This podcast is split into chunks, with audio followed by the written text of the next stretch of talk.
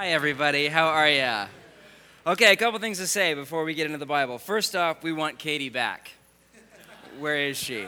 Like, when we said we want to send our best with you, we didn't really mean it. We meant a couple of them, but not Katie. So, Secondly, it is really a joy to be here. I did invite myself, so if it's really bad, don't blame Josh. Um, but it really is a joy to be here. I deeply love and respect Josh and Abby and all of the leaders here that I know.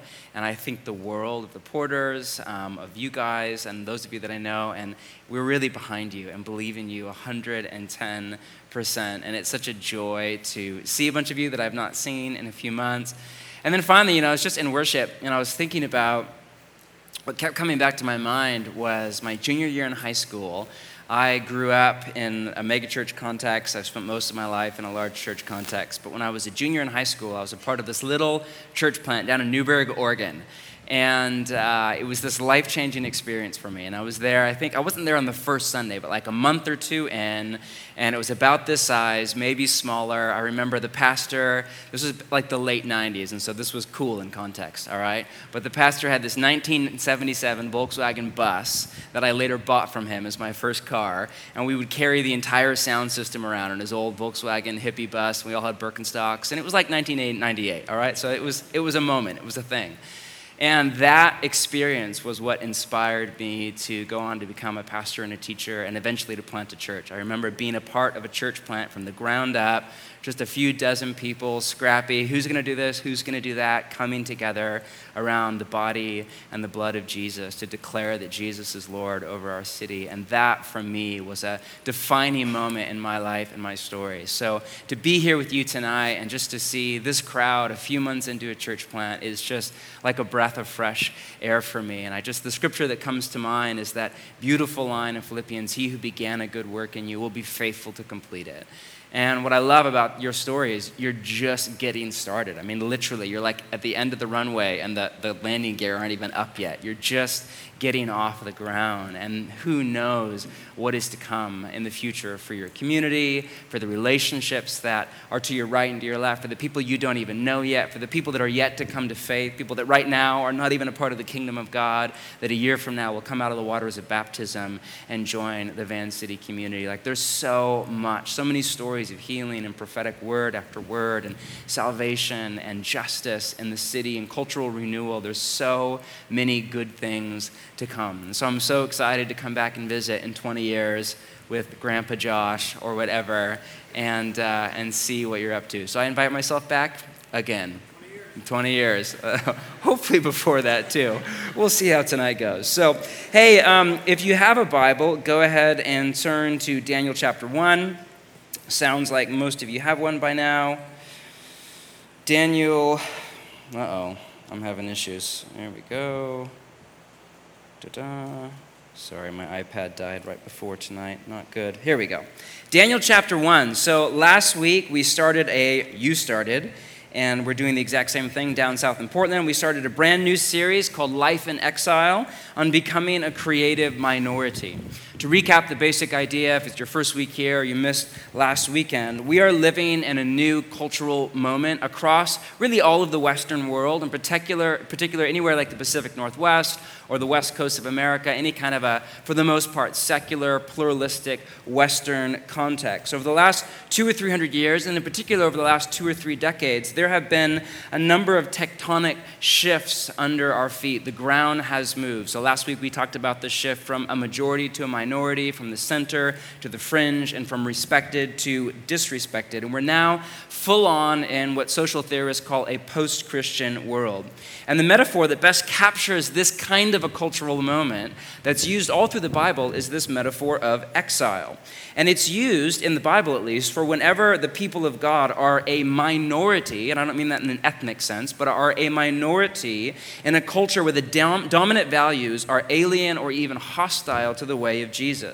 And so last week we said that there are two postures that we want to avoid at all costs. So the first is this idea of separatism. That's where Christian is not a noun as it should be, but it becomes an adjective. So you have your Christian church and your Christian coffee shop and your Christian bookstore and your Christian school and your Christian orthodontist and your Christian auto mechanic, your Christian like toothbrush, everything that you have. Like you put the word or the label Christian, it, Christian becomes a genre or whatever.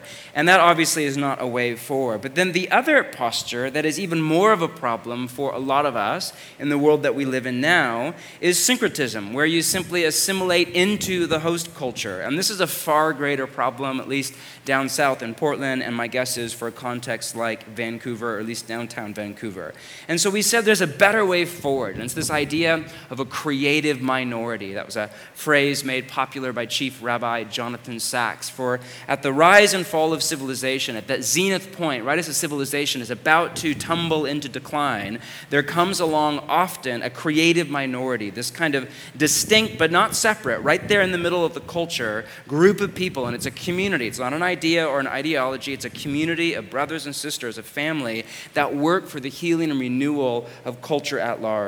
Here's my definition of a creative minority in the form of a church it's a community of followers of Jesus seeking to rediscover the teachings of Jesus and the practices of the early church and apply them to the soil of a post Christian world. And I would argue that there is no closer parallel to our cultural moment in the Old Testament. And you guys have been reading through, a lot of you, the Old Testament for upwards of seven months now, this story of Israel from Genesis all the way to Malachi. I don't think there's any closer parallel anywhere in there to the world that we live in than this moment of exile that we read about in Daniel and Esther and Ezra and Nehemiah and even Chronicles when Israel was away off in the city of Babylon. And so for tonight and over the next the rest of the summer, Daniel will be our kind of guide to navigate the strange new terrain that we call home. Now, the book of Daniel, if you've ever read it before, it breaks right down the middle. The first six chapters are stories about life in exile, and then the last six chapters are prophetic, kind of a pointer to the future. So we'll spend most of our time, but not all, in the first six chapters. The plan for tonight is to work all the way through chapter one. That should take 10 or so minutes, which with me means about 30. And then we'll, that was a not funny joke, okay? And then we'll step back and kind of talk about what it all means for you and me tomorrow morning when we wake up. Okay? I can go as long as I want. This isn't my church. What's the worst case scenario? I don't get invited back for two decades, you know? Daniel chapter 1, verse 1. In the third year of the reign of Jehoiakim, king of Judah, Nebuchadnezzar, king of Babylon, came to Jerusalem and besieged it. And the Lord delivered Jehoiakim, king of Judah, into his hand, along with some of the articles from the temple of God.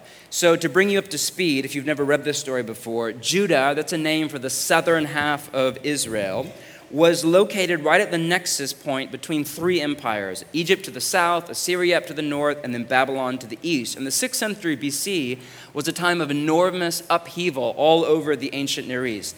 All three empires were at war. First, Assyria fell to Babylon, and then Babylon had its eyes on Egypt. And so, in order to get to Egypt, it had to go straight through Israel, in particular, the capital city of Jerusalem. So, tragically, the Lord delivered Jehoiakim, king of Judah, into Nebuchadnezzar's hand, along with, and there's that line, the articles from the temple of God. These he carried off to the temple of his God in Babylonia and put in the treasure house of his God. Now, that line, the Lord delivered, is tapping into this story that a lot of you have been reading for the last seven months of your life in the Old Testament, the story of Israel. To summarize, God called Israel to be the sons and daughters of Abraham. Don't think the modern geopolitical nation, but the ancient ethnic group of the sons and daughters of Abraham. He called Israel to be a covenant people, in the language of the prophet Isaiah, the light of the world. But over and over again, Israel turned to idolatry, the worship of other gods, and to injustice. And after hundreds of years, literally, of God warning Israel, if you've been reading through the Old Testament, you've been reading through the prophets, prophet after prophet, warning after warning, listen, turn around, come back to me, turn away from idolatry, turn away from injustice, stop wreaking havoc on the fabric of society. And finally, after warning after warning, fall falling on deaf ear, God said, All right, enough is enough. And he takes away in the story his hand of kind of covering over Israel. And literally within a year or two, Israel is not only destroyed by Nebuchadnezzar and the army of Babylon, but is dragged away. The people that are left and still alive are, for the most part, dragged away to exile in Babylon. And then we read that fascinating line. It's a little bit weird if you've never read this story before about the articles from the temple of God. These he carried off to the treasure house of his God in Babylonia. This, is a, this was common practice in the ancient Near East. Uh, the gods were thought to be located in not only time, but also in space. So you had a god of this nation and a god of that nation.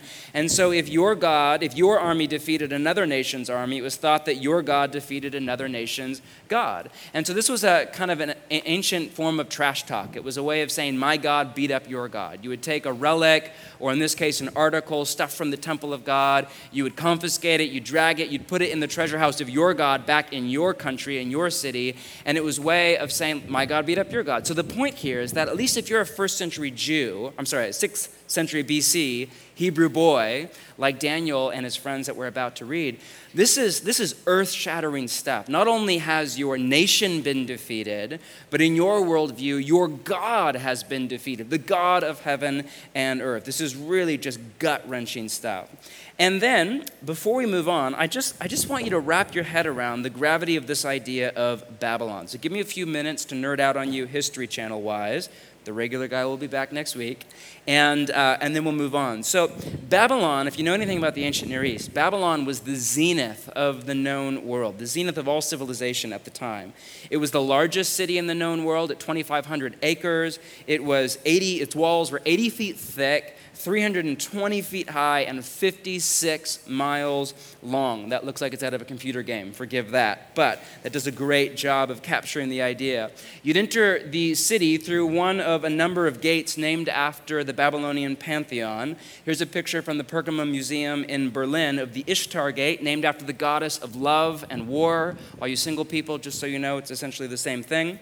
Notice how the gate is decorated with blue and gold tile and artistry all over the top. That was a sign not only of the opulent wealth of Babylon, that's not a big deal today, that was a huge deal in the 6th century BC, but also of the artistic and architectural brilliance of the Babylonian civilization. But that wasn't even the most stunning part of the city. It was the ziggurat, a tower shaped temple called Etemenanki, an Akkadian word meaning house of the foundations of heaven and earth. Does that sound familiar at all? Some of you, my guess is you're thinking the Tower of Babel, and that's exactly right. It was hundreds of feet high, the closest thing to a skyscraper in the ancient world.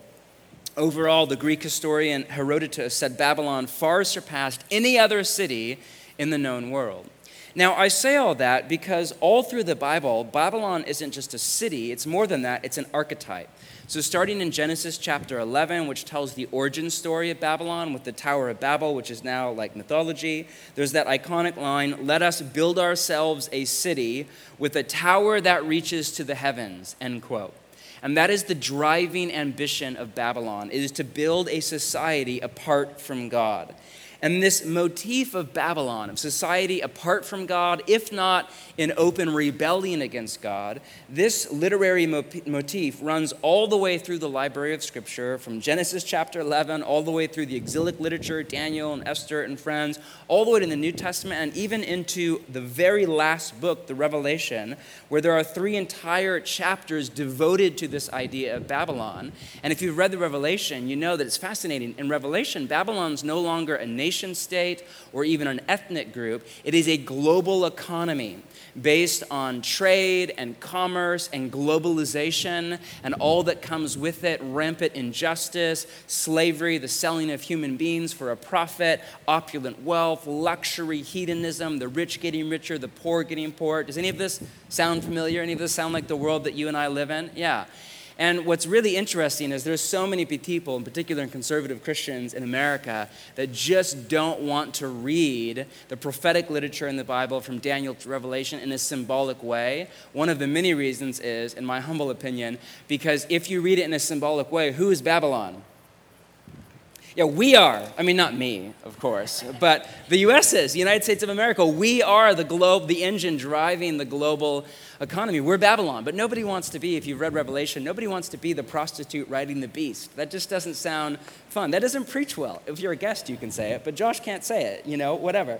So there's all these reasons that, oh no, it's just dying. Josh, what are we going to do? I don't know if I know everything. Oh, this might be a really bad short sermon. We'll see what happens. We'll give it a little time. I can wing it for a little while. Um, that didn't last long, did it at all? so the point is, this is this archetype, and this of all places is where Daniel and his friends are dragged away to. Let's keep reading. The story goes on. Then the king ordered Ashpenaz, chief of his court officials, to bring into the king's service some of the Israelites from the royal family and the nobility, young men without any physical defect handsome, showing aptitude for every kind of learning, well informed, quick to understand, and qualified to serve in the king's palace. So, all you single ladies, that, by the way, that's like what you're looking for in a man right there. Just model S, good looks, smart. That can be your life verse right there. Just post it on your little Facebook page, your Instagram profile, looking for Daniel chapter 1, verse 5, or whatever. And then we read this uh, He was to teach them the language and literature of the Babylonians. The king assigned to them a daily amount of food and wine from the king's table. They were to be trained for three years, and after that, they were to enter the king's service. Now, among those who were chosen were some from Judah Daniel, Hananiah, Mishael, and Azariah. The chief official gave them new names Daniel, the name Belteshazzar, to Hananiah, Shadrach, to Mishael, Meshach, and to Azariah, Abednego. So these four men are chosen, and there's obviously way more young Jewish men in exile, but this book is about kind of the autobiography of Daniel and his three friends. And basically, every, every guy in the story is this young, smart, educated, kind of from the nobility or the royal line back in Israel, affluent people of means, who are kind of dragged off into exile and put into this three year cultural immersion program.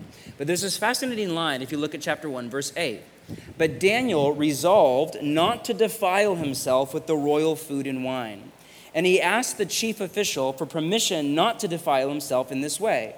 Now, God had caused the official to show favor and compassion to Daniel, but the official told Daniel, I'm afraid of my lord the king, who has assigned your food and drink. Why should he see you looking worse than the other young men of your age? The king would then have my head because of you. Whoa! You like that? Van City, ladies and gentlemen. I'm going to try not to drop that. Boom. That's amazing. That's fantastic.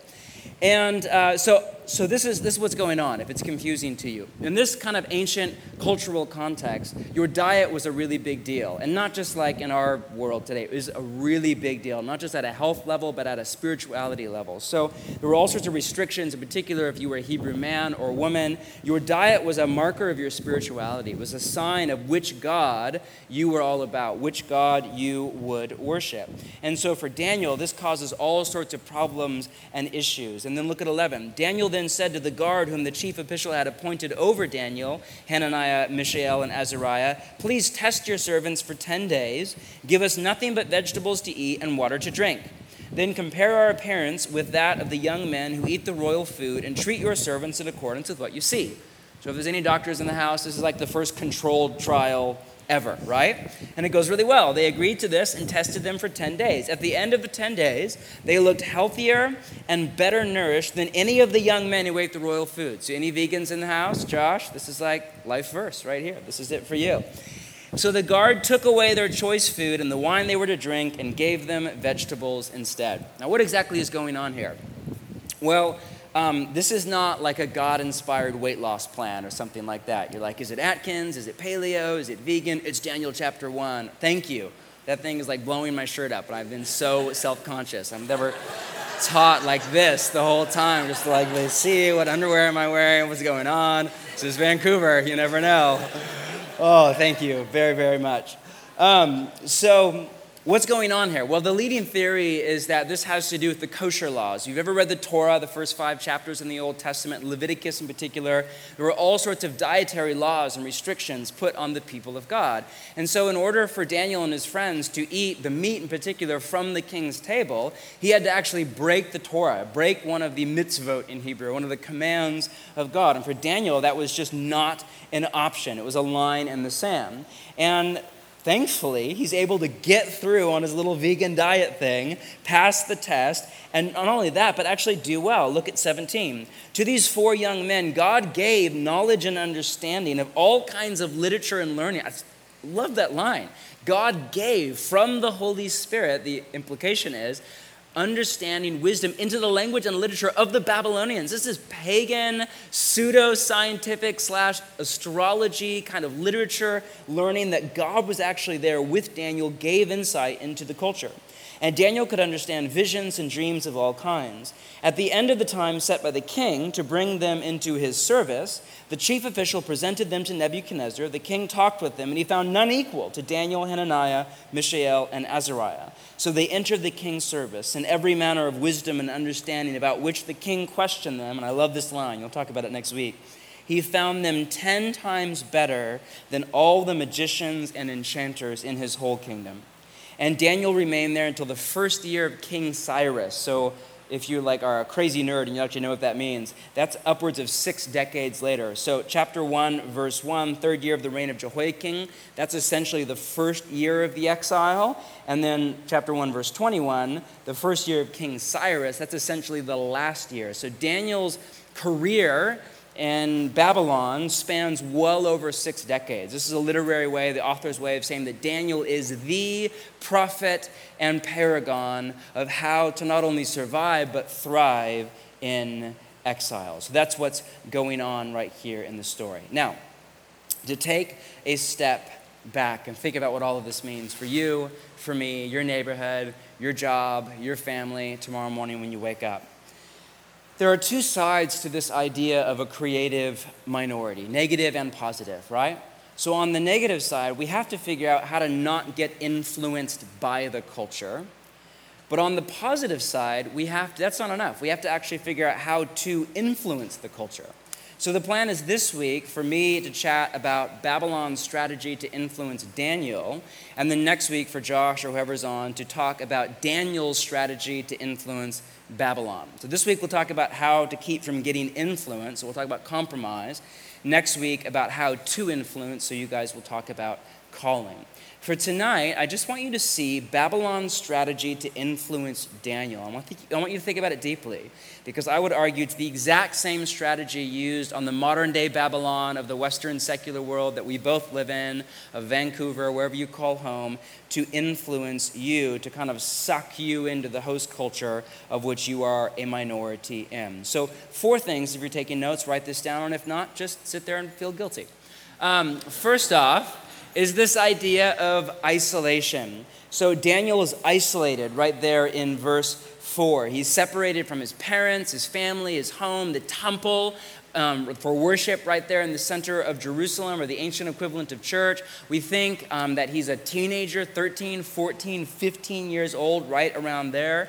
Plus, on top of that, there's a social glue that a lot of people underestimate. It's why so many, no offense to you seniors in high school if you're in here, but so many 18 year olds go away to college and just do the dumbest things because all of a sudden they're isolated. It's why so many men and women do stupid things on a business trip. All of a sudden you're at a strip club or an affair or some crazy weird thing. There's this inhibition that comes when you're cut off from your community and your family. So the first step is to kind of get Daniel away from his community, alone and easy prey but it just does not work because Daniel is there in the thick with his community, does not walk away from his three friends. They are in it together. It's one of the many reasons that you and I need to be in community. It's why this whole idea of missional community or life around a meal, around a table during the week, not just at an event on Sunday night, is absolutely central to the kingdom of God because to make it through exile, to live and make it through a cultural moment like the one that we're living in right now, we have to stick together. We have to be community. Coming and sitting in the back and watching is not enough. You will not make it. You have to do life with other people. You have to step into the messy, pain in the rear, glorious, beautiful tapestry that is community, that is church in the kingdom of God. So, first, isolation. Second is this idea of enculturation. And to those of you that are like grammar nerd people, that is a proper spelling. I just, you can spell it with an E or an I. I would just have you know. I had to look it up and fudge it a little bit, but it's true. So, they are enculturated in verse 5 there in chapter 1. First, Daniel and friends are educated in the language and literature of the Babylonians. This is way more than learning Akkadian, it's social engineering. So, this is designed not to just kind of teach Daniel and friends, like, oh, here's the history of our nation. It's designed to make Daniel Babylonian, to brainwash him and friends from the ground up. And then, this is what I think is even more interesting the best of Babylonian culture, food and wine from the king's table, the best of the best of the best. The odds are, along with a female escort, as was the custom in the day, are brought before Daniel and his teenage friends. These are political refugees who have been on the road for months, probably not have a good meal, and who knows how long, young, single men. Like, can you imagine the temptation there? They appeal to Daniel's appetites and ambitions. And that is what Babylon will, will, go after. It will go after your appetites, what you want, what you crave, what you desire at a bodily level, at a primal level. And it will go after your ambitions, what you want to chase after, even if it's not good for the earth, even if it's not good for your community, even if it's not good for your body, for your soul, for your. It will go after that. And our world just says over and over be authentic which is usually code for just do whatever the heck you want, even if it's terrible. Like, just be true to yourself. All this just absolute, ridiculous nonsense. Not that it's all nonsense, but just most of it is nonsense. It goes after, Babylon goes after your appetites and your ambitions. And this is why Daniel lived into an alternative story. So he's regularly found, you'll discover this as you read through the book, reading the Bible of his day, what he would have called the Torah, what we call most of the Old Testament. He's regularly there, Bible open, reading it, thinking at depth and meditation around the prophet Jeremiah or whoever, living into an alternative story. One of the many reasons that we're reading through, that you guys are reading through the Bible together over the course of this year, and we're doing the exact same thing down at Bridgetown. We need to live into an alternative story. Under the overwhelming pressure of culture, everywhere we go, we have to have this anchor point to remember okay, no, that's not the real true story of the world. Every time I turn on my phone or get on the freeway and see that billboard and pull up my browser, like, no, this is the real true story of the world. So, isolation, and enculturation. Third is integration. Daniel and his friends, right there in verse, I think, six, are integrated into society. So they don't get the luxury of hiding away in an urban ghetto or in a hippie commune out in eastern Oregon or whatever. They are right in the thick of Babylon, at the king's table, under the king's roof, in the king's university. And in place of that, Daniel made his life all about these alternative practices, things like fixed hour prayer. He would pray morning, noon, and night. That eventually gets him into trouble. You'll get to that story in a few weeks. Things like fasting. He was found fasting to seek God and pray on a regular basis. Things like reading the scriptures, as I said. He would lean into the alternative practices of the people of God. And I would argue these are kind of what we call the spiritual disciplines in church speak today. That an exile like moment like the one we live in, it's more important than ever before to lean into the alternative practices or the spiritual disciplines, the habits of Jesus and the kingdom of God. Things like reading the scriptures, prayer, silence, solitude, a weekly meal with your community, church on Sunday nights. This stuff is not ancillary, ancillary. It is at the front and center of how we live in an exile like moment. So, finally, isolation, enculturation, integration, and then last is this idea of identification. And this is really the most fascinating one. Daniel and his friends are identified or renamed there in verse 6. Now, in the ancient world, your name is very different from today. So, your name in his world was way more than a label, you know, to kind of make a dinner reservation or sign up for a spin class or rent a car or whatever. Your name was a one word moniker for your identity, even more than that, for your destiny, for kind of the truest thing about you. One scholar, I think we have a slide, puts it this way in the world of the Hebrew scriptures, a personal name was often thought to indicate something essential about the bearer's identity, origin, birth circumstances, or the divine purpose that the bearer was intended to fulfill.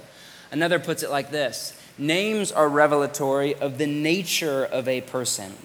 Now, all four boys, and stick with me for a minute, are renamed, get this, after the Babylonian pantheon.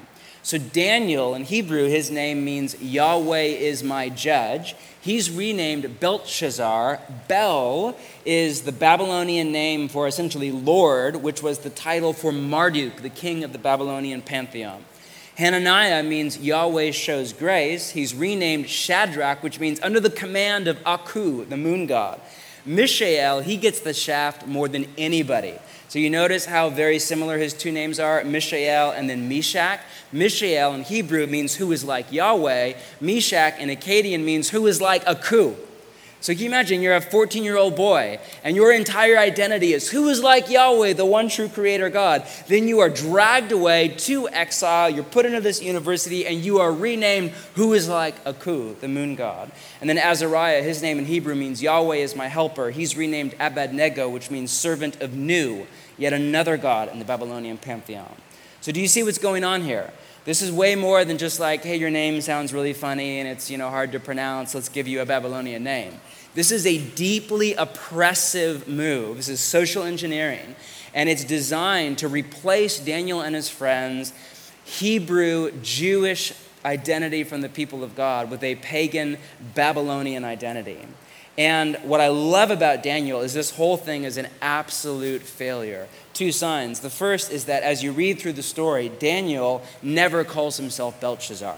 So always, he always calls himself all the way to the end until old age by his Hebrew name, Daniel. Call me whatever you want. My name is Daniel. He's rooted in his identity and his destiny as a man of God. And then what's even more fun is whoever the author of this book is, and whether it's Daniel or somebody else, it's either Daniel or it's based on, you know, some kind of an autobiography by Daniel. But the writer of this book, this was really fascinating. This is like a funny kind of nerd Bible moment.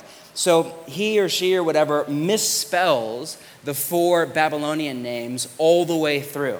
There's all sorts of weird, funky, odd spellings. And for a long time, scholars thought it was some kind of a problem with the text like, you know, 800 years ago, a scribe messed up somewhere or whatever. But now we have all these ancient manuscripts from all over the world to validate that no, that's actually how it was a very long time ago. This is intentional and on purpose. It's like the writer Daniel himself or whoever is saying, yeah, I don't really know how to spell that name, that uh, Babylonian. I don't really even know. Who cares? That's not my real true identity.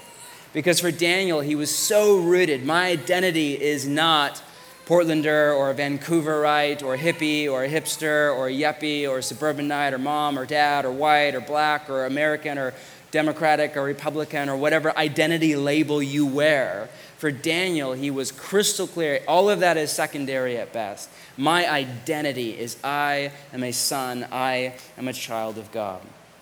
Now, if, um, if you're new to the Bible, new to Jesus, I'm guessing at least some of you are, and you pick up this story and you read it for the first time, I'm guessing you get to about verse 7 there where all the boys are renamed. And if you're like me, you're thinking, man, these boys do not stand a chance.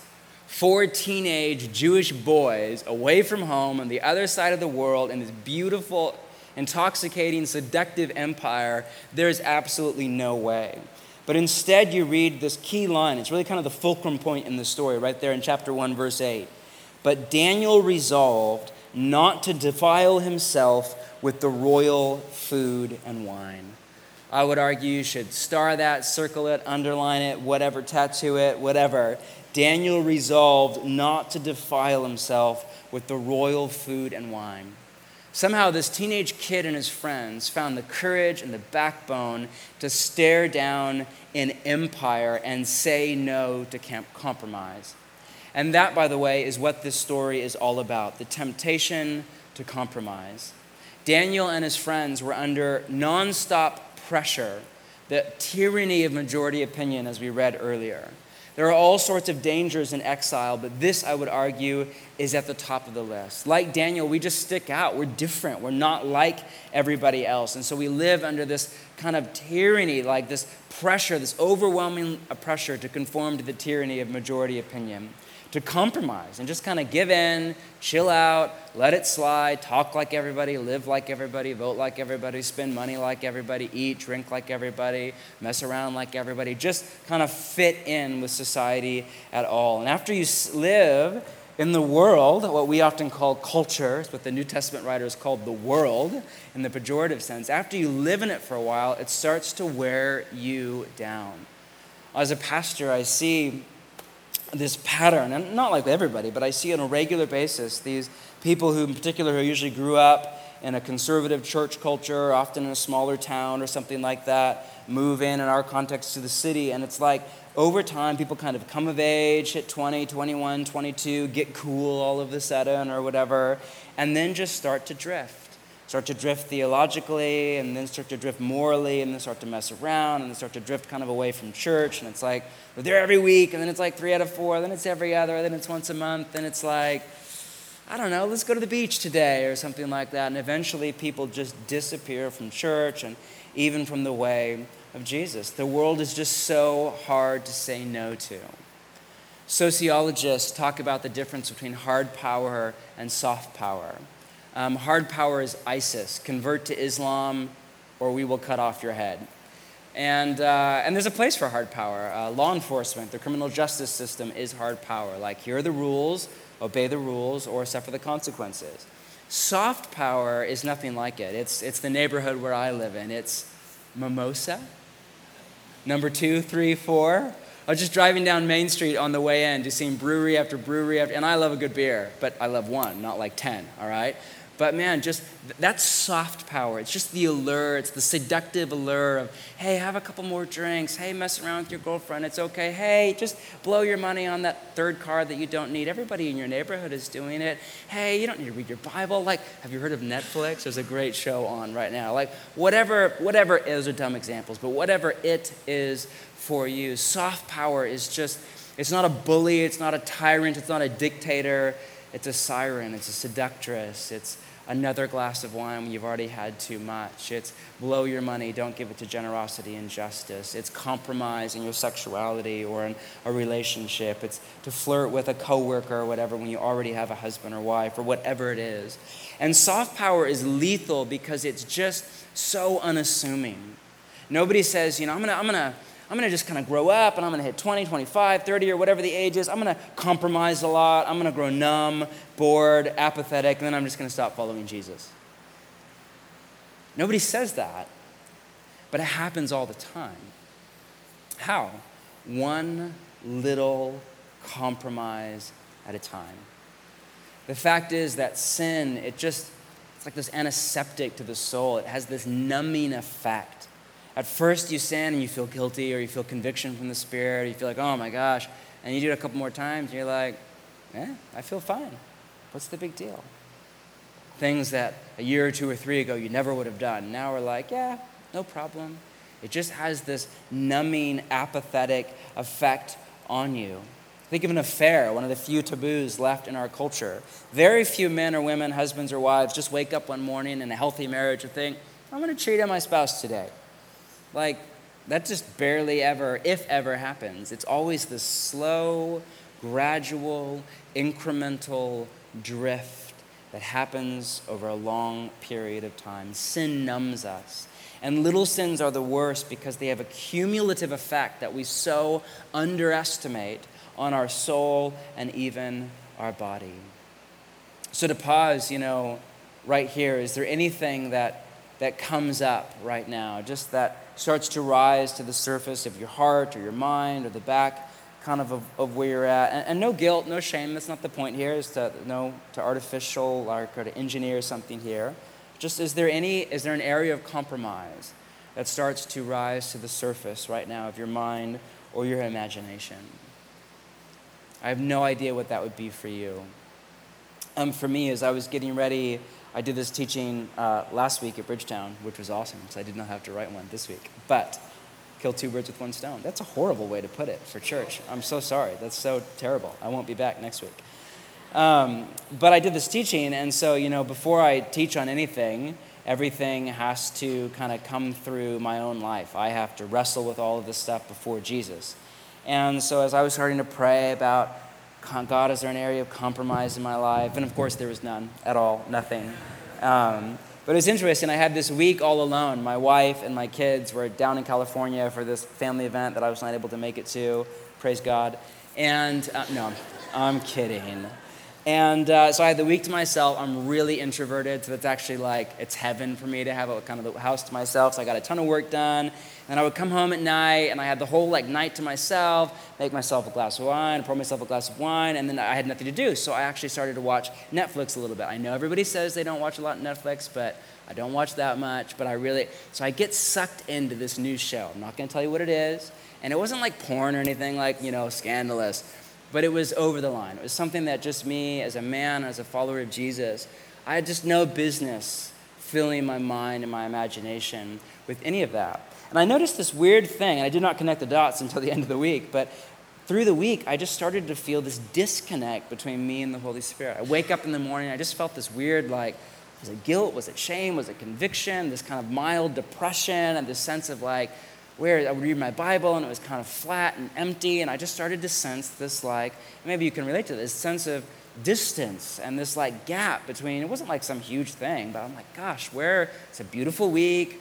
I'm alone. It's sunny. It's summer. This is all. This is all great. Like, where is this coming from? And as I started to pray, getting closer to the weekend, I said this deep sense of conviction from the Holy Spirit is because of this stupid TV show that I was filling my mind with every single night. And I just, I knew it was wrong two or three years ago. I never would have watched it, but I just got sucked in. I had to know what happens to Tom and Grace. I'm like, what happens to Tom and Grace? I just had to at least get to the season finale, which then it was a cliffhanger, and that was the worst. And so then I had to start the second season, and it was even worse.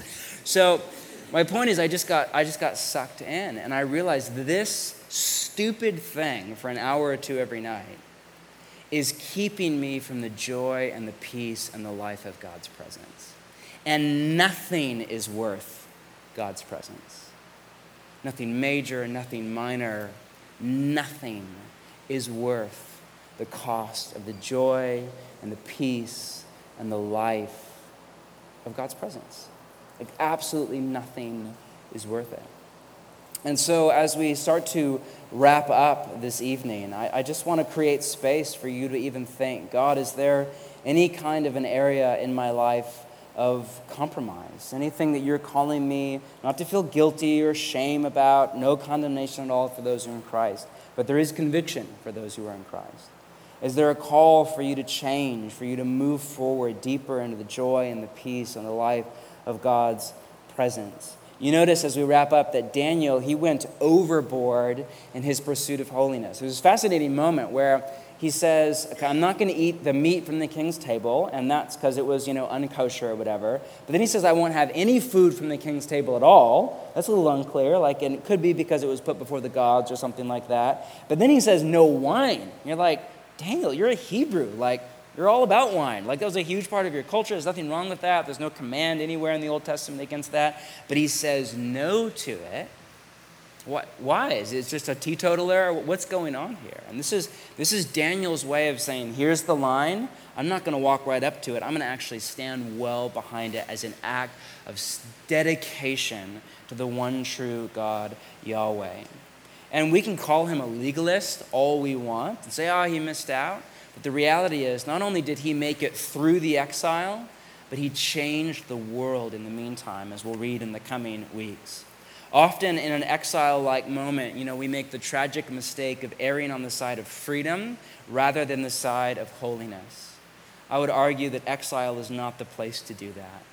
There's an in between, kind of ambiguous, fuzzy, in Christianese, gray area where you're not sure is this black, is this white, is this wrong, is this right?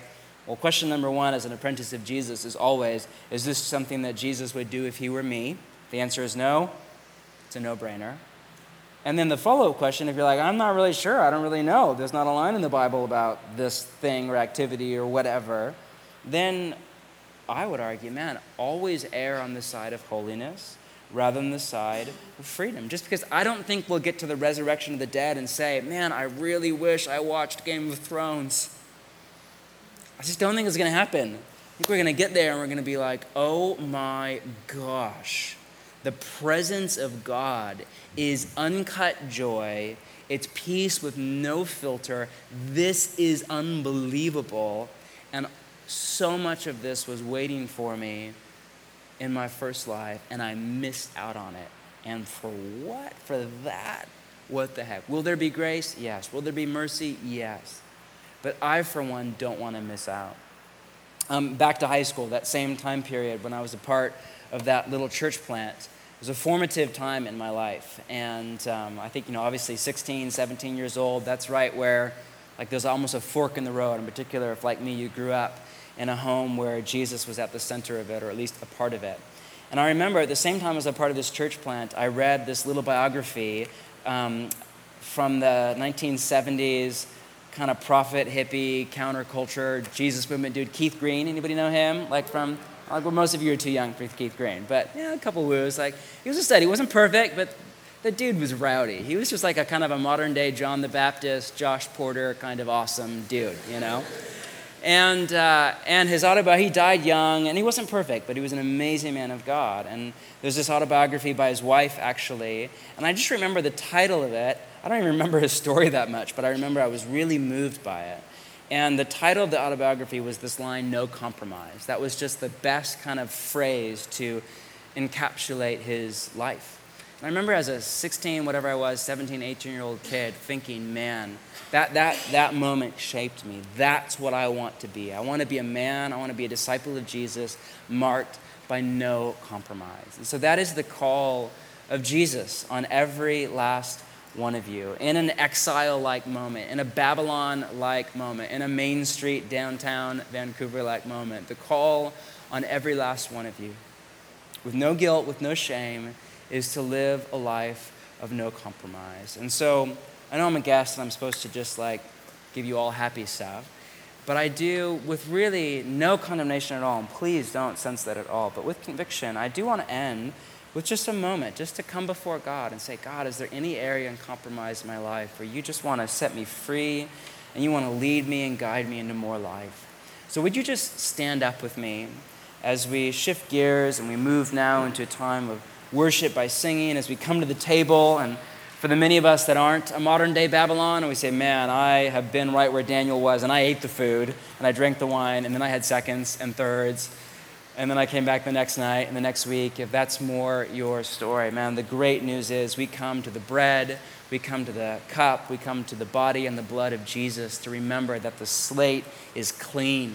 There is a better than Daniel. There is a Jesus of Nazareth who has made a way for you and I over and over to come back and to start over.